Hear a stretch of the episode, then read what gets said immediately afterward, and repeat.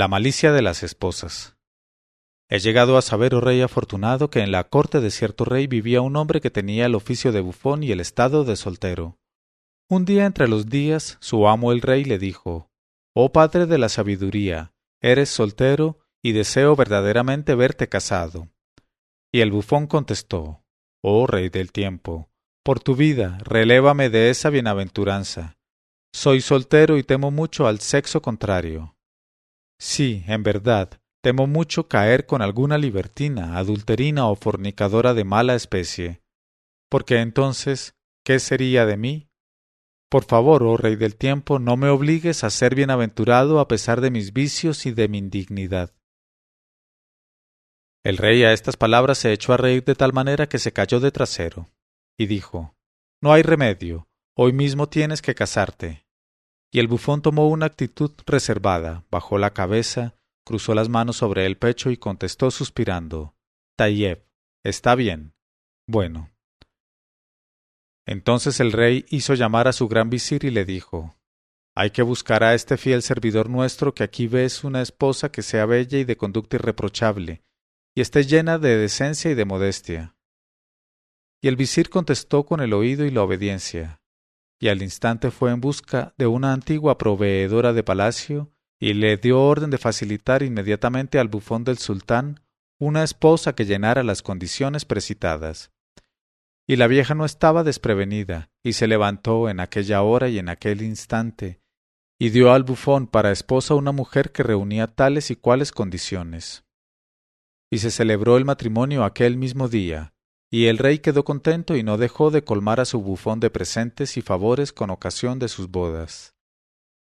Y he aquí que el bufón vivió en paz con su esposa durante medio año, o acaso siete meses, tras de lo cual le sucedió lo que tenía que sucederle, porque nadie escapa a su destino. En efecto, la mujer con quien el rey habíale casado ya había tenido tiempo de buscarse para su placer cuatro hombres además de su esposo, cuatro exactamente y de cuatro variedades. Y el primero de estos queridos entre los amantes era pastelero de profesión, y el segundo era verdulero, y el tercero era carnicero de carne de carnero, y el cuarto era el más distinguido, pues era clarinete mayor de la música del sultán y jeique de la corporación de clarinetes, un personaje importante. Y un día el bufón, antiguo solterón y nuevo padre de los cuernos, habiendo sido llamado junto al rey y muy de mañana, dejó a su esposa en el lecho todavía, y se apresuró a presentarse en palacio, y quisieron las circunstancias que aquella mañana el pastelero se sintiese con ganas de copular, y fuese, aprovechando la salida del esposo, a llamar a la puerta de la joven. Y le abrió ella y le dijo Hoy vienes más temprano que de costumbre. Y contestó él Sí, Walá, Tienes razón, pero el caso es que esta mañana había yo preparado ya la masa para hacer mis platos de pastelería, y la había enrollado y adelgazado y reducido a hojas, e iba a rellenarla de alfónsigos y de almendras, cuando advertí que aún era muy de mañana y que todavía no estaban para venir los compradores. Entonces me dije a mí mismo Oh, levántate y sacúdete la harina que tienes en el traje, y preséntate esta fresca mañana en casa de tu amada, y regocíjate con ella, porque es para regocijar. Y contestó la joven, Bien pensado por Alá. Y acto seguido ella fue para él como una masa bajo el rodillo, y él fue para ella como el relleno de un pastel. Y aún no habían acabado su tarea cuando oyeron llamar a la puerta, y el pastelero preguntó a la mujer, ¿Quién podrá ser? Y ella contestó, No lo sé, pero por lo pronto ve a ocultarte en los retretes. Y el pastelero, para más seguridad, se apresuró a ir a encerrarse donde ella le había dicho que fuera. Y fue ella a abrir la puerta y vio que tenía delante a su segundo amante, el verdulero que le llevaba de regalo un manojo de verduras, las primeras de la estación. Y ella le dijo Has venido demasiado pronto, y esta hora no es tu hora. Y dijo él Por Alá que tienes razón, pero el caso es que esta mañana, cuando volvía yo de mi huerto, me dije a mí mismo Oh, verdaderamente es demasiado temprano para ir al zoco, y lo mejor sería que fueras a llevar este manojo de verduras frescas a tu amada, que regocijará tu corazón porque es muy amable. Y dijo ella, Sé, pues, bienvenido. Y le regocijó el corazón, y él le dio lo que a ella le gustaba más, un combro heroico y una calabaza de valía. Y aún no habían acabado su trabajo de huertanos cuando oyeron llamar a la puerta y preguntó él, ¿Quién será?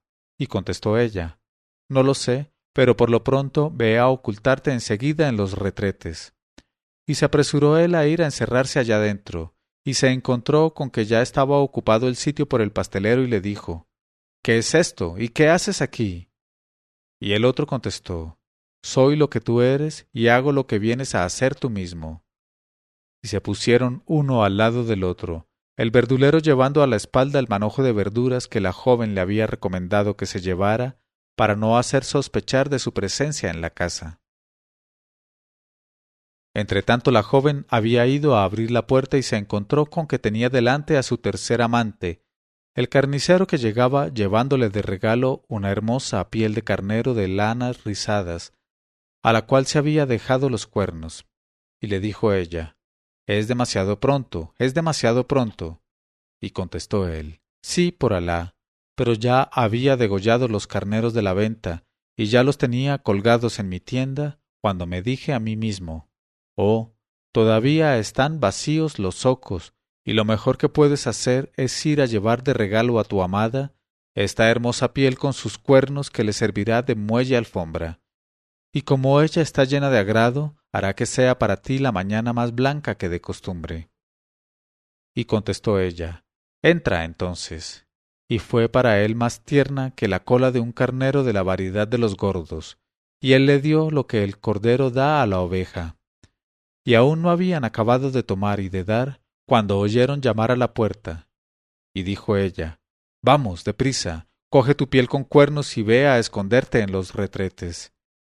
Y él hizo lo que ella le decía, y se encontró con que los retretes ya estaban ocupados por el pastelero y el verdulero, y les dirigió la salema, y ellos le devolvieron su salema, y les preguntó, ¿Cuál es el motivo de vuestra presencia aquí? Y le contestaron, El mismo que te trae. Entonces él se puso al lado de ellos en los retretes. Entretanto la mujer que había ido a abrir vio que tenía delante a su cuarto amigo, el clarinete mayor de la música del sultán, y le hizo entrar diciéndole En verdad que llegas más temprano que de costumbre esta mañana.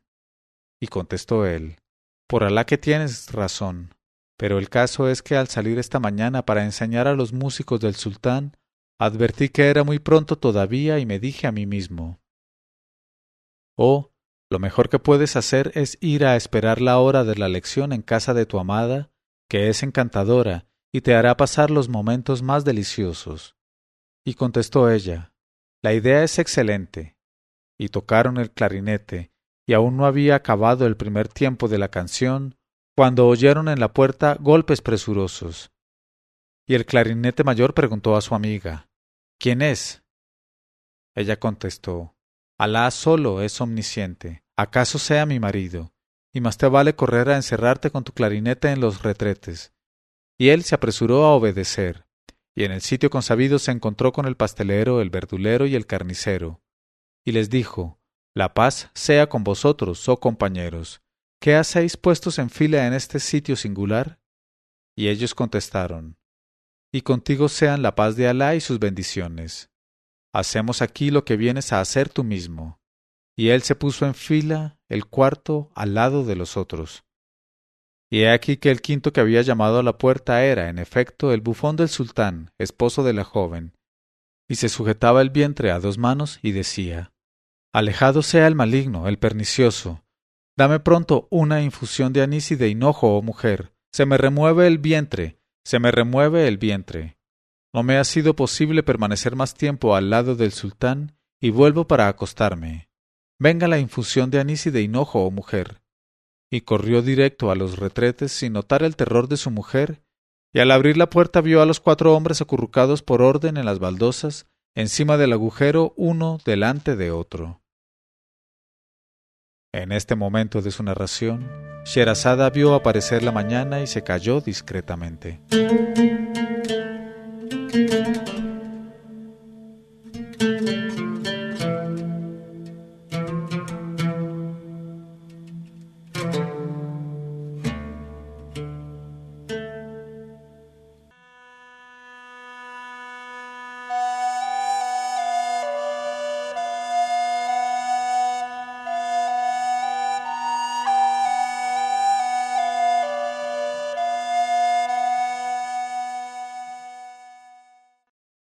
Pero cuando llegó la octingentésima cuadragésima octava noche, ella dijo, y corrió directo a los retretes sin notar el terror de su mujer, y al abrir la puerta vio a los cuatro hombres acurrucados por orden en las baldosas, encima del agujero, uno delante de otro.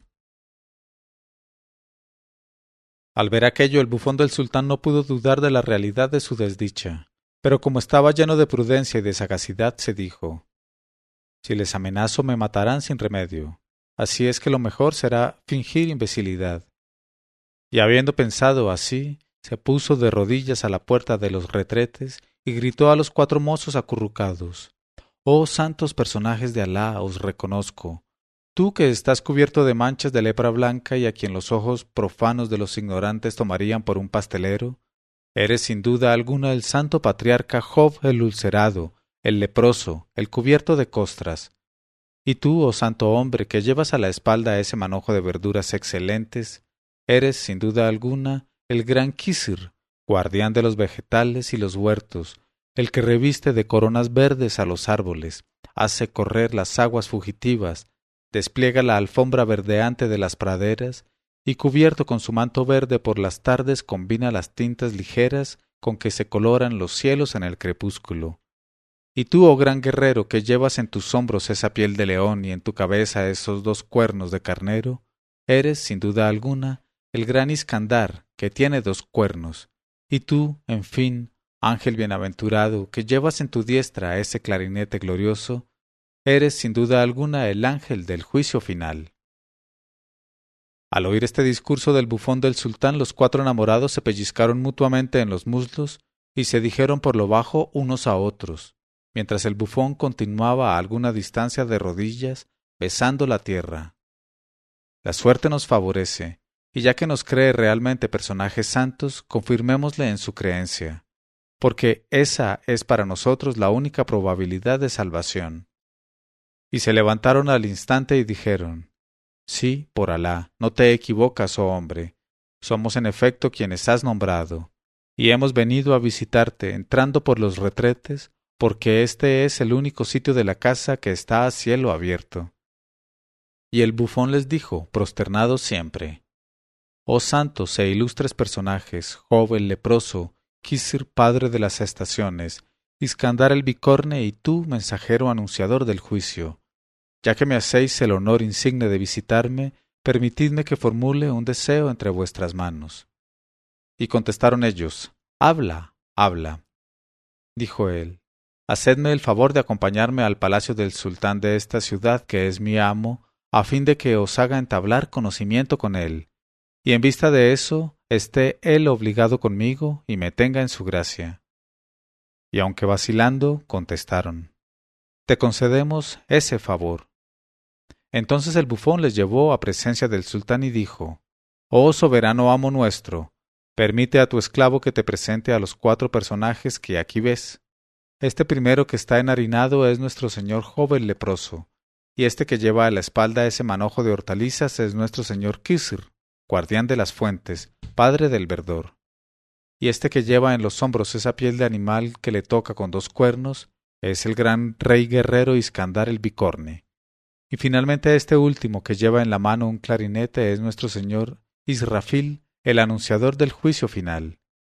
Y añadió, mientras el sultán llegaba al límite del asombro, Y he aquí, oh mi señor sultán, que debo el gran honor de la visita de estos personajes sublimes a la insigne santidad de la esposa que me deparaste generosamente. Les he encontrado, en efecto, acurrucados uno detrás de otro en los retretes de mi harén privado. Y el primer acurrucado era el profeta Job, con él la plegaria y la paz, y el último acurrucado era el ángel Israfil, con él la paz y los favores del Altísimo. Al oír estas palabras de su bufón miró con atención a los cuatro personajes consabidos, y de repente le acometió tal risa que le dieron convulsiones y se tambaleó, y echó las piernas al aire cayéndose de trasero. Tras de lo cual exclamó ¿Pero es que quieres, oh pérfido, hacerme morir de risa? ¿O acaso te has vuelto loco? Y dijo el bufón Por Alá, oh mi señor, te cuento lo que he visto, y todo lo que he visto te lo he contado. Y el rey exclamó riendo Pero no ves que el que llamas profeta Kisir no es más que un verdulero, y que el que llamas profeta Job no es más que un pastelero, y que el que llamas Gran Iskandar no es más que un carnicero, y que el que llamas Ángel Israfil no es más que un clarinete mayor, director de mi música? Y el bufón dijo, Por Alá, oh mi señor, te cuento lo que he visto, y todo lo que he visto te lo he contado. Entonces comprendió el rey toda la magnitud del infortunio de su bufón, y se encaró con los cuatro asociados de la esposa libertina y les dijo Oh hijos de mil cornudos, contadme la verdad de la cosa, o haré que os corten los testículos. Y los cuatro temblando contaron al rey lo que era verdad y lo que no era verdad, sin mentir, de tanto como temían que les quitasen la herencia de su padre. Y el rey maravillado exclamó Que Alá extermine el sexo pérfido y a la casta de las fornicadoras y de las traidoras. Y se encaró con su bufón y le dijo Te otorgo el divorcio con tu esposa, oh padre de la sabiduría, a fin de que vuelvas a quedarte soltero. Y le puso un magnífico ropón de honor. Luego se encaró con los cuatro compañeros y les dijo En cuanto a vosotros, es tan enorme vuestro crimen que no escaparéis al castigo que os espera. E hizo seña a su portalfanje para que se acercara y le dijo Córtales los testículos, a fin de que se conviertan en eunucos al servicio de nuestro fiel servidor, este honorable soltero. Entonces el primero de los copuladores culpables, el pastelero, llamado también Jove el leproso, se adelantó y besó la tierra entre las manos del rey, y dijo Oh gran rey, oh el más magnánimo entre los sultanes, si te cuento una historia más prodigiosa que la historia de nuestros amores con la antigua esposa de este honorable soltero, ¿me concederás la gracia de mis testículos? Y el rey se encaró con su bufón y le preguntó por señas qué le parecía la proposición del pastelero. Y como el bufón decía que sí con la cabeza, el rey dijo al pastelero Sí, por cierto, oh pastelero, si me cuentas la historia consabida y la encuentro extraordinaria o maravillosa, te haré gracia de lo que tú sabes. Y dijo el pastelero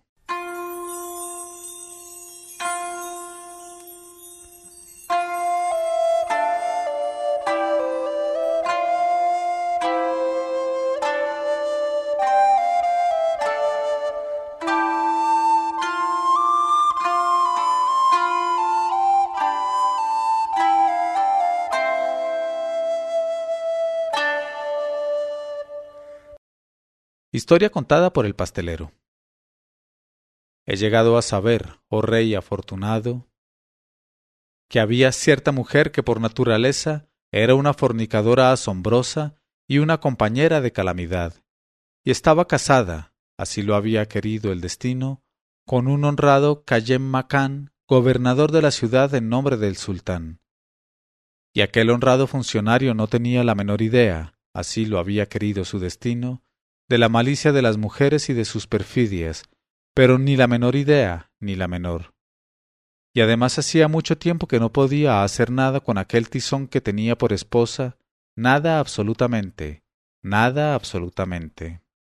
Así es que la mujer se disculpaba a sí misma sus liviandades y fornicaciones diciéndose Tomó el pan donde lo encuentro y la carne donde la veo colgada.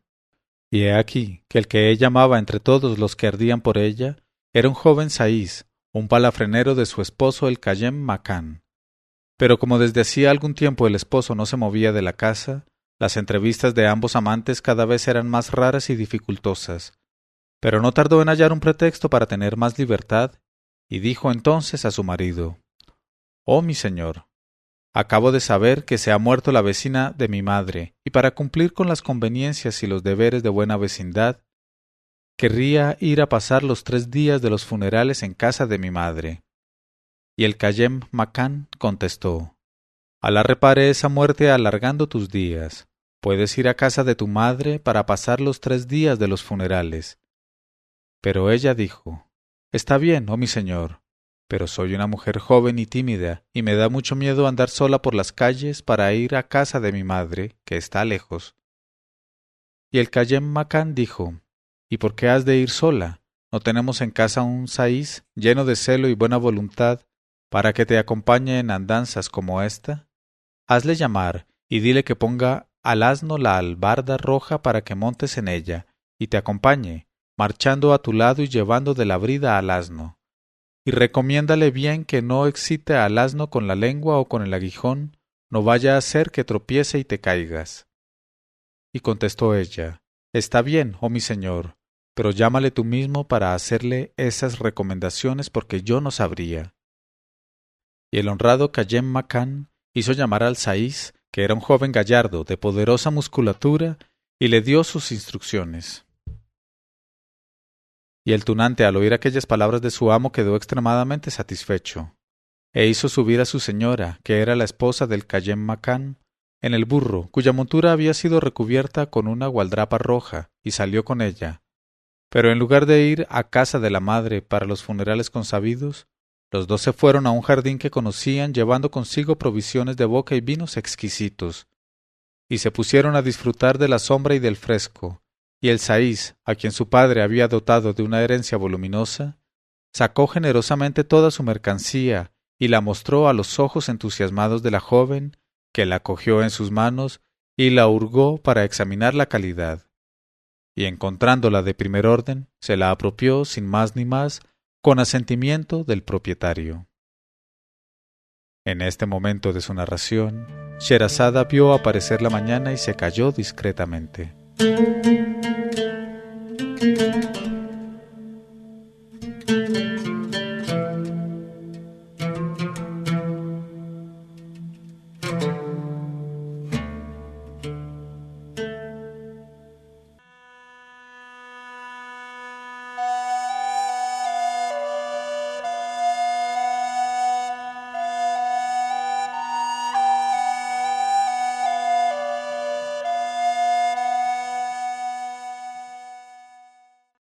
Pero cuando llegó la octingentésima cuadragésima novena noche, ella dijo, y encontrándola de primer orden, se la apropió, sin más ni más, con asentimiento del propietario.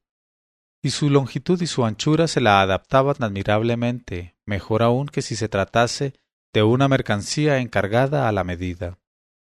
Y por eso apreciaba ella tanto al propietario de la mercancía. Y así se explica que, sin experimentar un momento de laxitud, no la dejase ella hasta que no vio ya a enhebrar el hilo en la aguja. Entonces se levantaron ambos, y el Saís hizo que la joven enalbardara al asno, y se marcharon, juntos, a casa del Saís, donde después de dar su ración al asno se apresuraron a ponerse en postura de tomar ellos mismos su ración. Y se agasajaron mutuamente hasta la saciedad y se durmieron una hora de tiempo, tras de lo cual se despertaron para calmar de nuevo su apetito y no cesaron hasta por la mañana. Pero fue para levantarse e ir juntos al jardín y recomenzar las manipulaciones de la víspera y las mismas diversiones.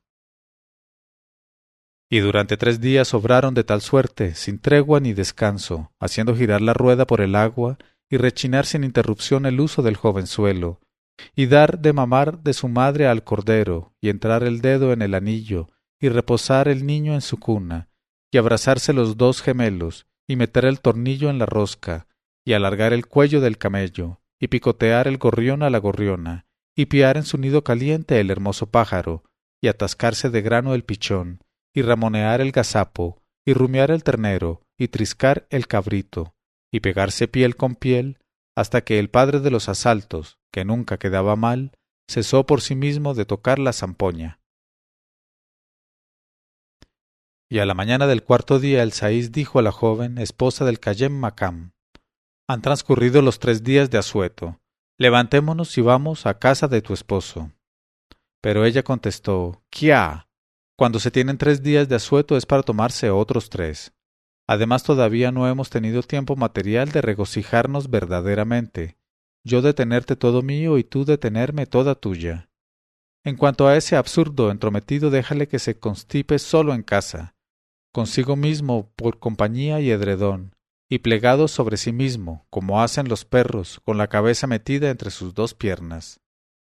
Dijo así, y así lo hicieron, y se pasaron juntos aún tres días más fornicando y copulando en el límite del holgorio y del júbilo. y por la mañana del séptimo día se fueron a casa del Cayén Macam, a quien encontraron sentado muy preocupado, teniendo frente a él a una negra vieja que le hablaba. Y el infortunado pobre hombre, que estaba lejos de suponer los excesos de la pérfida, la recibió con cordialidad y afabilidad, y le dijo Bendito sea Alá que te devuelve sana y salva. ¿Por qué has tardado tanto, oh hija del tío? Nos has tenido muy inquietos. Y contestó ella Oh mi señor, en casa de la difunta me confiaron al niño para que le consolara y le hiciera más tolerable el destete. Y como he tenido que cuidar a ese niño, me he visto precisada a detenerme hasta ahora. Y dijo el Cayem Macam La razón es de peso y debo creerla, y me alegra mucho volverte a ver. Y tal es mi historia, oh rey lleno de gloria. Cuando el rey hubo oído esta historia del pastelero, se echó a reír de tal manera que se cayó de trasero. Pero el bufón exclamó El caso del Cayem Macam es menos enorme que el mío, y esa historia es menos extraordinaria que mi historia. Entonces el rey se encaró con el pastelero y le dijo Ya que así lo juzga el ofendido, no puedo hacerte gracia, oh crapuloso, más que de un testículo. Y el bufón, que triunfaba y se vengaba de tal suerte, dijo sentenciosamente Es el justo castigo a la férula de los crapulosos que manipulan y copulan el montículo de una mula que acumula sin escrúpulo para que le taponen el trasero. Luego añadió, Oh Rey del tiempo, otórgale a pesar de todo la gracia del segundo testículo.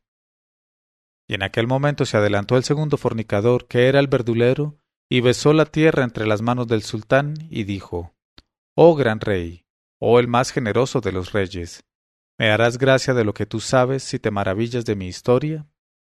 Y el rey se encaró con el bufón, quien dio por seña su consentimiento. Y dijo el rey al verdulero, Si es maravillosa te concederé lo que pides. Entonces el verdulero que había pasado por Kisir, el profeta verde, dijo,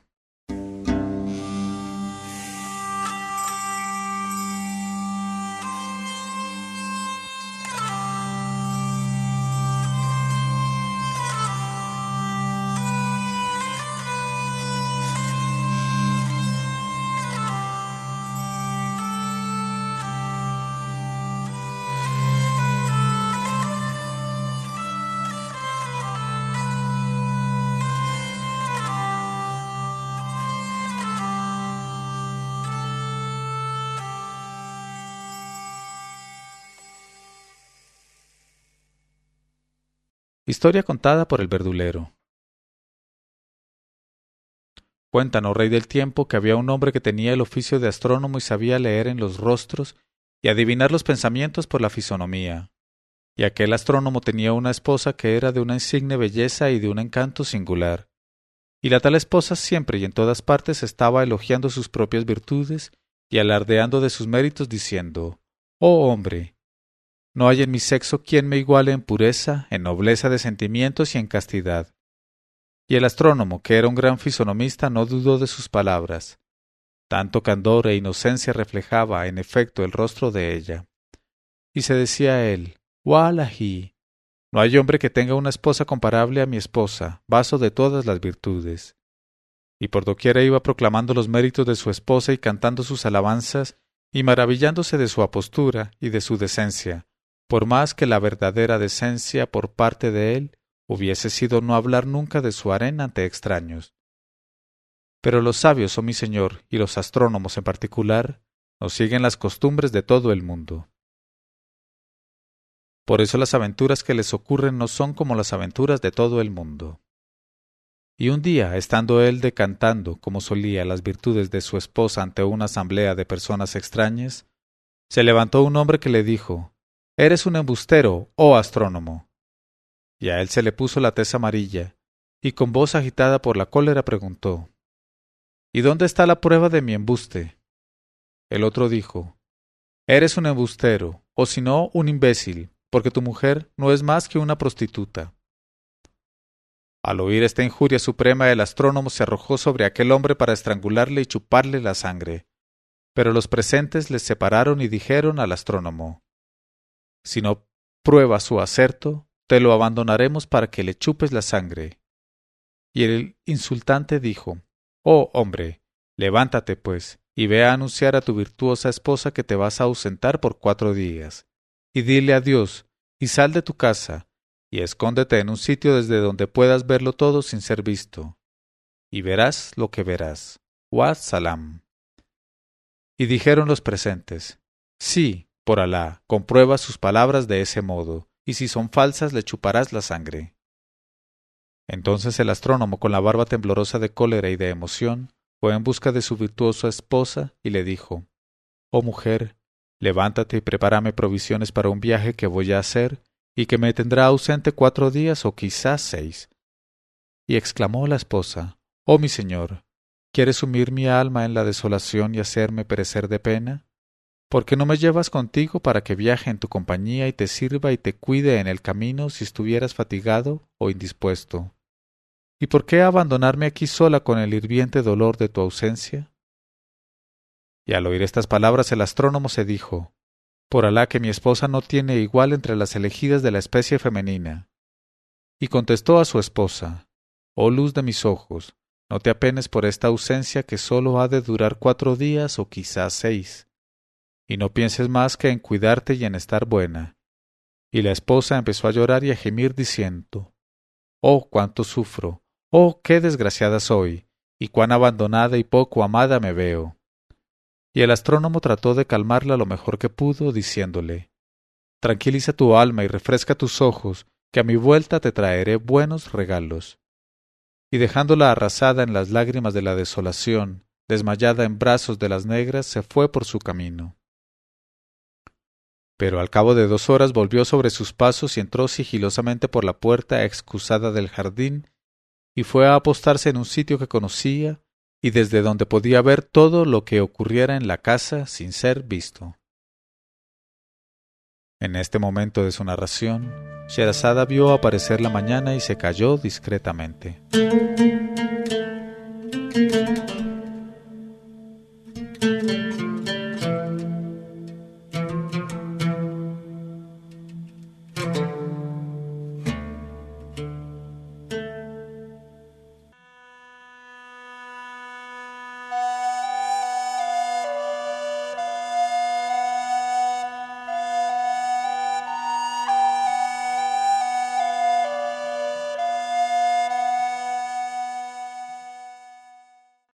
Pero cuando llegó la octingentésima quincuagésima noche, ella dijo, en un sitio que conocía y desde donde podía ver todo lo que ocurriera en la casa sin ser visto. Y no hacía una hora de tiempo que estaba en su escondite, cuando he aquí que vio entrar a un hombre a quien reconoció al punto el vendedor de cañas de azúcar establecido enfrente de la casa. Y llevaba en la mano una caña de azúcar escogida, y en el mismo momento vio que su esposa le salía al encuentro al otro, contorneándose y le decía ¿Es esa toda la caña de azúcar que me traes, oh padre de las cañas de azúcar? Y dijo el hombre Oh dueña mía, la caña de azúcar que estás viendo no es nada comparada con la que no ves. Y ella le dijo Dámela, dámela. Y dijo él Tómala, tómala. Luego añadió Está bien, pero ¿dónde está el entrometido de mi trasero, tu marido el astrónomo? Ella dijo, Así Alá le rompa las piernas y los brazos. Se ha marchado de viaje por cuatro días o tal vez por seis. Ojalá le aplaste un minarete.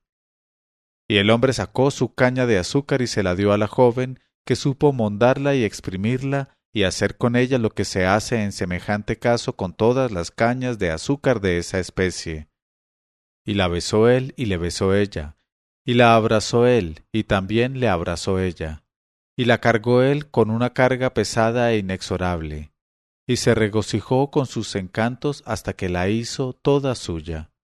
Luego la dejó y se fue por su camino. Eso fue todo. Y el astrónomo veía y oía, y he aquí que al cabo de algunos instantes vio entrar a otro hombre a quien reconoció como el pollero del barrio, y la joven le salió al encuentro meneando las caderas y le dijo La salema contigo, oh padre de los pollos. ¿Qué me traes hoy? Él contestó Un pollito, oh dueña mía, que es un excelente animalito, presumido y regordito, muy jovencito y revoltosito, fuerte de patitas y tocado con un gorrito adornado de una crestecita que no tiene igual entre los pollitos, y que te ofrezco si me lo permites. Y dijo la joven, Lo permito, lo permito. Dijo él, Que te lo meto, que te lo meto. Y con el pollito del pollero, oh mi señor, hicieron exactamente lo mismo que se había hecho antes con la caña de azúcar de las batallas. Tras de lo cual se levantó el hombre, estiró sus piernas y se fue por su camino. Eso fue todo. Y el astrónomo veía y oía.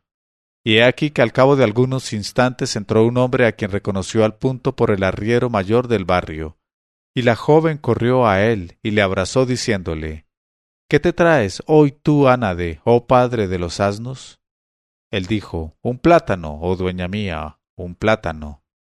Ella dijo riendo Alá te condene, oh marrano, ¿dónde está ese plátano?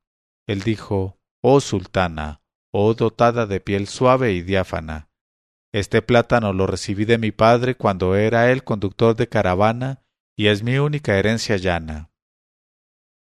Ella dijo no veo en tu mano más que tu palo de conductor de asnos. ¿Dónde está el plátano?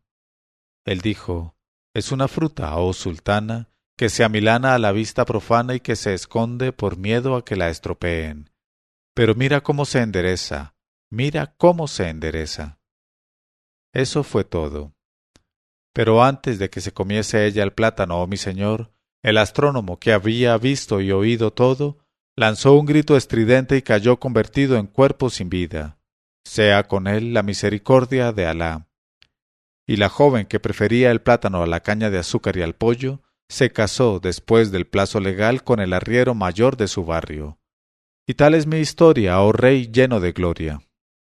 Y el rey, al oír esta historia del verdulero, se tambaleó de satisfacción y se convulsionó de contento, y dijo a su bufón esta historia, oh Padre de la sabiduría, es más enorme que tu historia, y tenemos que otorgar a ese verdulero la gracia de sus dos testículos.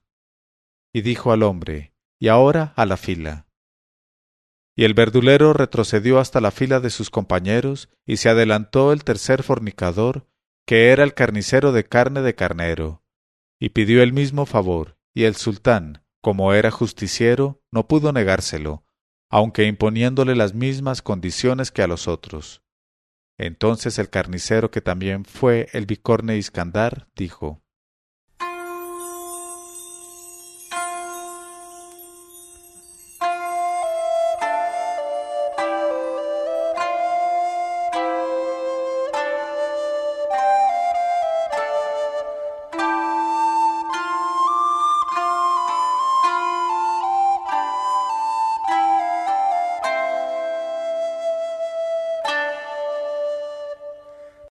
Historia contada por el carnicero.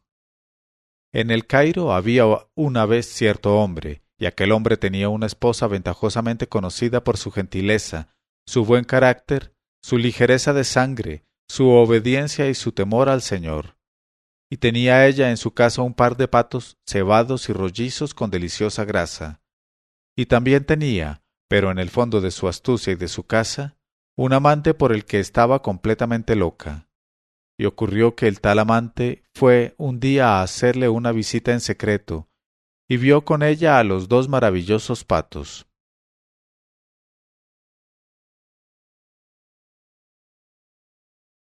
Y de improviso se le abrió el apetito, y dijo a la mujer Oh mi amada, deberías guisar estos dos patos y rellenarlos de la manera más excelente, a fin de que diéramos gusto al gaznate con ellos porque mi alma anhela hoy ardientemente carne de pato.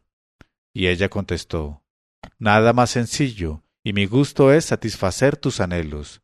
Y por tu vida, oh mi amado, que voy a degollar los dos patos y a rellenarlos. Y te daré los dos, y los tomarás, y te los llevarás a tu casa, y te los comerás para delicia y satisfacción de tu corazón. Y de ese modo no podrá enterarse de a qué saben ni a qué huelen el funesto entrometido de mi esposo. Y preguntó él, ¿Y cómo vas a arreglarte? Ella contestó, Le jugaré una mala pasada de las mías que le dé qué sentir. Y te daré a ti los dos patos que nadie me es tan querido como tú, oh luz de mis ojos.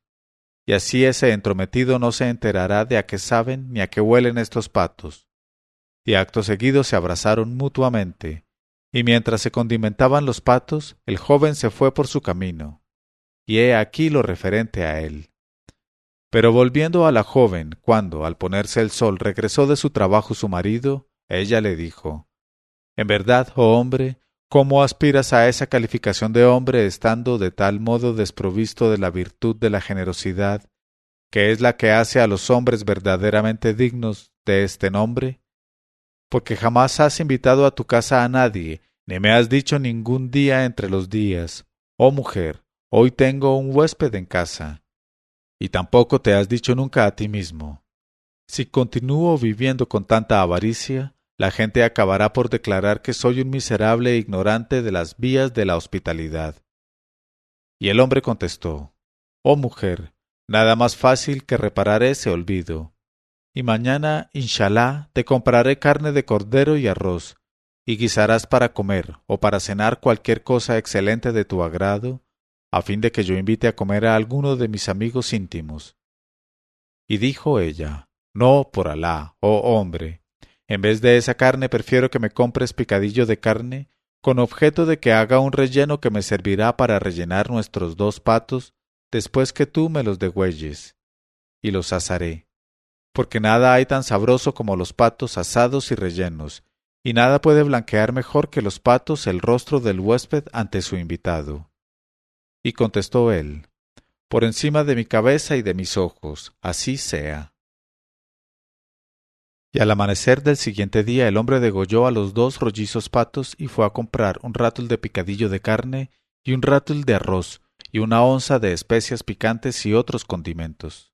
Y lo llevó todo a casa y dijo a su esposa Procura tener a punto los patos rellenos para mediodía, porque vendré a esa hora con mis invitados y se fue por su camino.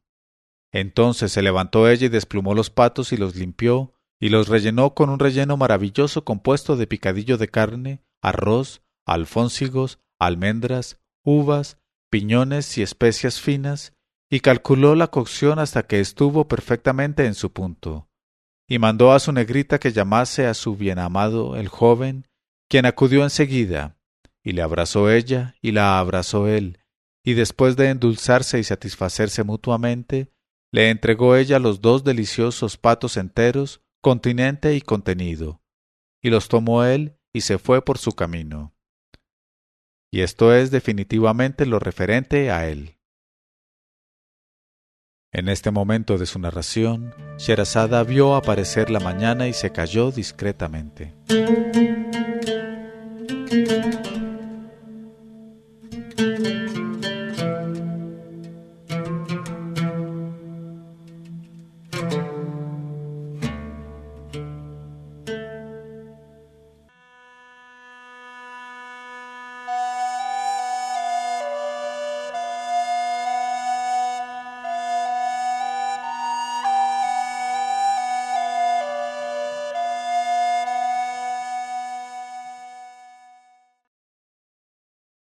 Pero cuando llegó la octingentésima quincuagésima primera noche, ella dijo, le entregó ella los dos deliciosos patos enteros, continente y contenido, y los tomó él y se fue por su camino. Y esto es definitivamente lo referente a él. En cuanto al esposo de la joven, no dejó de ser exacto de hora, y llegó a su casa a mediodía acompañado de un amigo y llamó a la puerta. Y se levantó ella y fue a abrirles y les invitó a entrar y les recibió con cordialidad. Luego llamó aparte a su marido y le dijo Hemos matado los dos patos a la vez y resulta que no traes contigo más que a un hombre.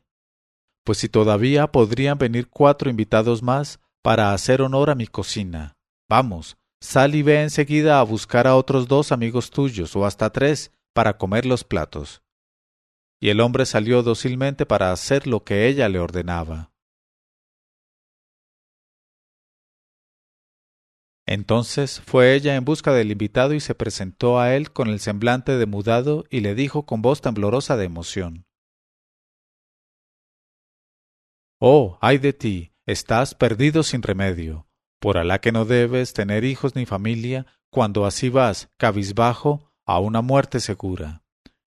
Y al oír estas palabras el invitado sintió que el terror le invadía y le penetraba profundamente en el corazón, y preguntó ¿Qué ocurre, pues, oh mujer de bien? ¿Y qué terrible desgracia es la que me amenaza en tu casa? Y ella contestó Por Alá, ya no puedo guardar el secreto. Sabe, pues, que mi marido está muy quejoso de tu conducta para con él, y te ha traído aquí solo con intención de privarte de tus testículos y reducirte a la condición de eunuco castrado. Y cuando así te veas, quedes muerto o quedes vivo, serás objeto de compasión y lástima. Y añadió, Mi marido ha ido a buscar a dos amigos suyos para que le ayuden a castrarte. Al oír esta revelación de la joven, el invitado se levantó en aquella hora y en aquel instante, y de un salto salió a la calle y echó a correr. Y en el mismo momento entró el marido acompañado entonces de dos amigos. Y la joven le recibió exclamando ¿Para qué me di tan malos ratos? ¿Para qué me di tan malos ratos? Los patos, los patos. Y preguntó él Por Alá, ¿qué pasa y a qué vienen esos arrebatos? ¿A qué vienen esos arrebatos? Ella dijo ¿Para eso hice tan buenos platos? ¿Por qué me di tan malos ratos? Ay, desgraciada de mí, los patos, los patos. Él preguntó ¿Pero qué les ocurre a los patos? Por Alá, cállate y no toques arrebato, y dime qué les ocurre a los patos. Si no, te mato. Si no, te mato. Ella dijo No seas pasguato, no seas pasguato. Échales un galgo a los patos, échales un galgo a los patos. Tu huésped se los llevó pensando que le salían baratos y se escapó por la ventana hace un rato. Y añadió Hemos sido unos mentecatos. Al oír estas palabras de su esposa, el hombre salió a la calle a toda prisa y vio que su invitado corría a más no poder con la túnica entre los dientes.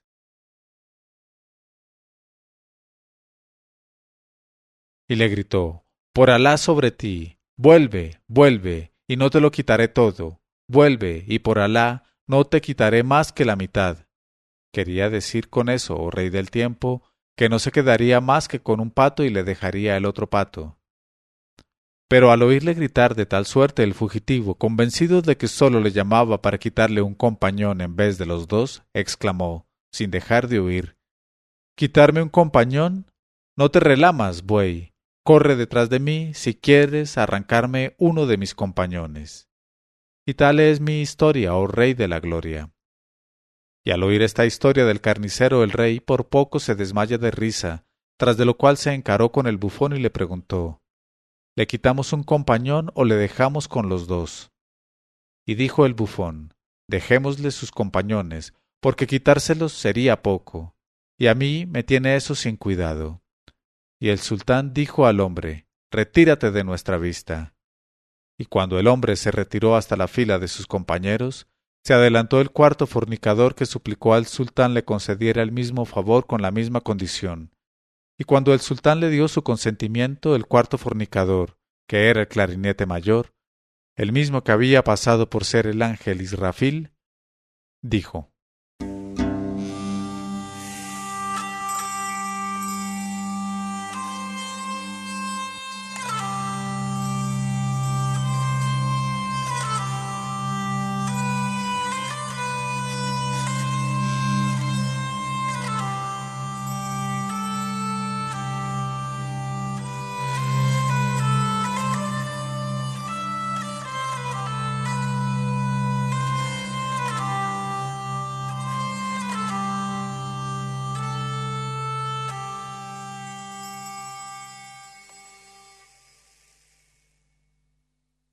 Historia contada por el clarinete mayor. Cuentan que en una ciudad entre las ciudades de Egipto había un hombre de edad ya avanzada que tenía un hijo púber, galán holgazán y solapado, que no pensaba mañana y noche más que en hacer fructificar la herencia de su padre. Y el tal hombre de edad, padre del galán, tenía en su casa, a pesar de su mucha edad, una esposa de quince años que era bella a la perfección y el hijo no cesaba de rondar en torno a la esposa de su padre con intención de enseñarle la verdadera resistencia del hierro y su diferencia de la cera blanda. Y el padre, que sabía que su hijo era un bergante de la peor especie, no sabía cómo arreglarse para poner a su esposa al abrigo de las hazañas del muchacho. Y acabó por creer que la garantía más segura para él sería tomar una segunda esposa además de la primera, de modo que, teniendo dos mujeres, una al lado de otra, se vigilasen una a otra y se precaviesen mutuamente contra las emboscadas del hijo. Y eligió una segunda esposa más hermosa y más joven todavía, y la albergó con la primera, y cohabitó con cada una de ellas alternativamente. Y he aquí que el enamoradizo joven, al comprender la estratagema de su padre, se dijo Está bien, por Alá, ahora me comeré un bocado doble. Pero le resultaba muy difícil realizar su proyecto, porque el padre, cada vez que se veía obligado a salir, tenía la costumbre de decir a sus dos jóvenes esposas Guardaos bien contra las tentativas del bergante de mi hijo, porque es un libertino insigne que me quita la vida, y ya me ha forzado a divorciarme de tres esposas anteriores a vosotras. Tened cuidado, tened cuidado. Y las dos jóvenes contestaban, Wallahi, si alguna vez intentara dirigirse a nosotras con el menor gesto o nos dijera la menor palabra inconveniente, le azotaríamos la cara con nuestras babuchas. Y el viejo insistía, diciendo, Tened cuidado, tened cuidado. Y ellas contestaban, Sabemos guardarnos nosotras solas, sabemos guardarnos nosotras solas. Y el bergante se decía, Por Alá, ya veremos si me azotan la cara con sus babuchas, ya lo veremos. Un día, habiéndose agotado la provisión de trigo, el viejo dijo a su hijo, Vamos al mercado del trigo para comprar un saco o dos. Y salieron juntos echando a andar el padre delante de su hijo, y las dos esposas subieron a la terraza de la casa para verlos salir. Y he aquí que en el trayecto se acordó el viejo que no había cogido sus babuchas, que tenía la costumbre de llevarlas en la mano por el camino o de colgárselas al hombro, y dijo a su hijo Vuelve enseguida a casa por ellas. Y el tunante volvió a la casa en un vuelo y divisando a las dos jóvenes esposas de su padre sentadas en la terraza, les gritó desde abajo Mi padre me envía a vosotras con una comisión. Ellas preguntaron ¿Cuál? Él dijo Me ha ordenado que venga aquí y suba a besaros cuanto quiera a las dos, a las dos. Y ellas respondieron ¿Qué estás diciendo, oh perro? Por Alá, tu padre no ha podido encomendarte nunca semejante misión, y mientes, oh bribón de la peor especie, oh cochino. Él dijo, Wallahi, yo no miento. Y añadió, Voy a probaros que no miento. Y con toda su voz gritó a su padre que estaba lejos, Oh padre mío, oh padre mío, una solamente o las dos, una solamente o las dos. Y el viejo contestó con toda su voz, Las dos, oh desalmado, las dos a la vez, y que Alá te maldiga. Claro es, oh mi señor sultán, que el viejo quería con ello significar a su hijo que le llevase las dos babuchas y no que besase a sus dos esposas. Al oír esta respuesta de su esposo, las dos jóvenes se dijeron una a otra El tunante no ha mentido. Dejémosle, pues, hacer con nosotras lo que su padre le ha mandado que haga. Y así fue, oh mi señor sultán, como merced a aquella astucia de las babuchas, el bergante pudo subir a ver a las dos truchas y tener con ellas extraordinarias luchas, tras de lo cual llevó a su padre las babuchas. Y desde aquel momento las dos jóvenes quisieron besarle la boca en ocasiones muchas, diciéndole Escucha, escucha. Y las pupilas del viejo no vieron nada porque estaban papuchas. Y tal es mi historia, oh rey lleno de gloria. Cuando el rey hubo oído esta historia de su clarinete mayor, llegó al límite del júbilo y le concedió la indulgencia plenaria que pedía para sus testículos. Luego despidió a los cuatro fornicadores diciéndoles Ante todo besad la mano a mi fiel servidor, a quien habéis engañado, y pedidle perdón. Y contestaron ellos con el oído y la obediencia, y se reconciliaron con el bufón, y desde entonces vivieron en las mejores relaciones con él. Y él hizo lo propio. Pero, continuó Sherazada, es tan larga la historia de la malicia de las esposas, oh rey afortunado, que prefiero contarte por el pronto La maravillosa historia de Alí Baba y los cuarenta ladrones.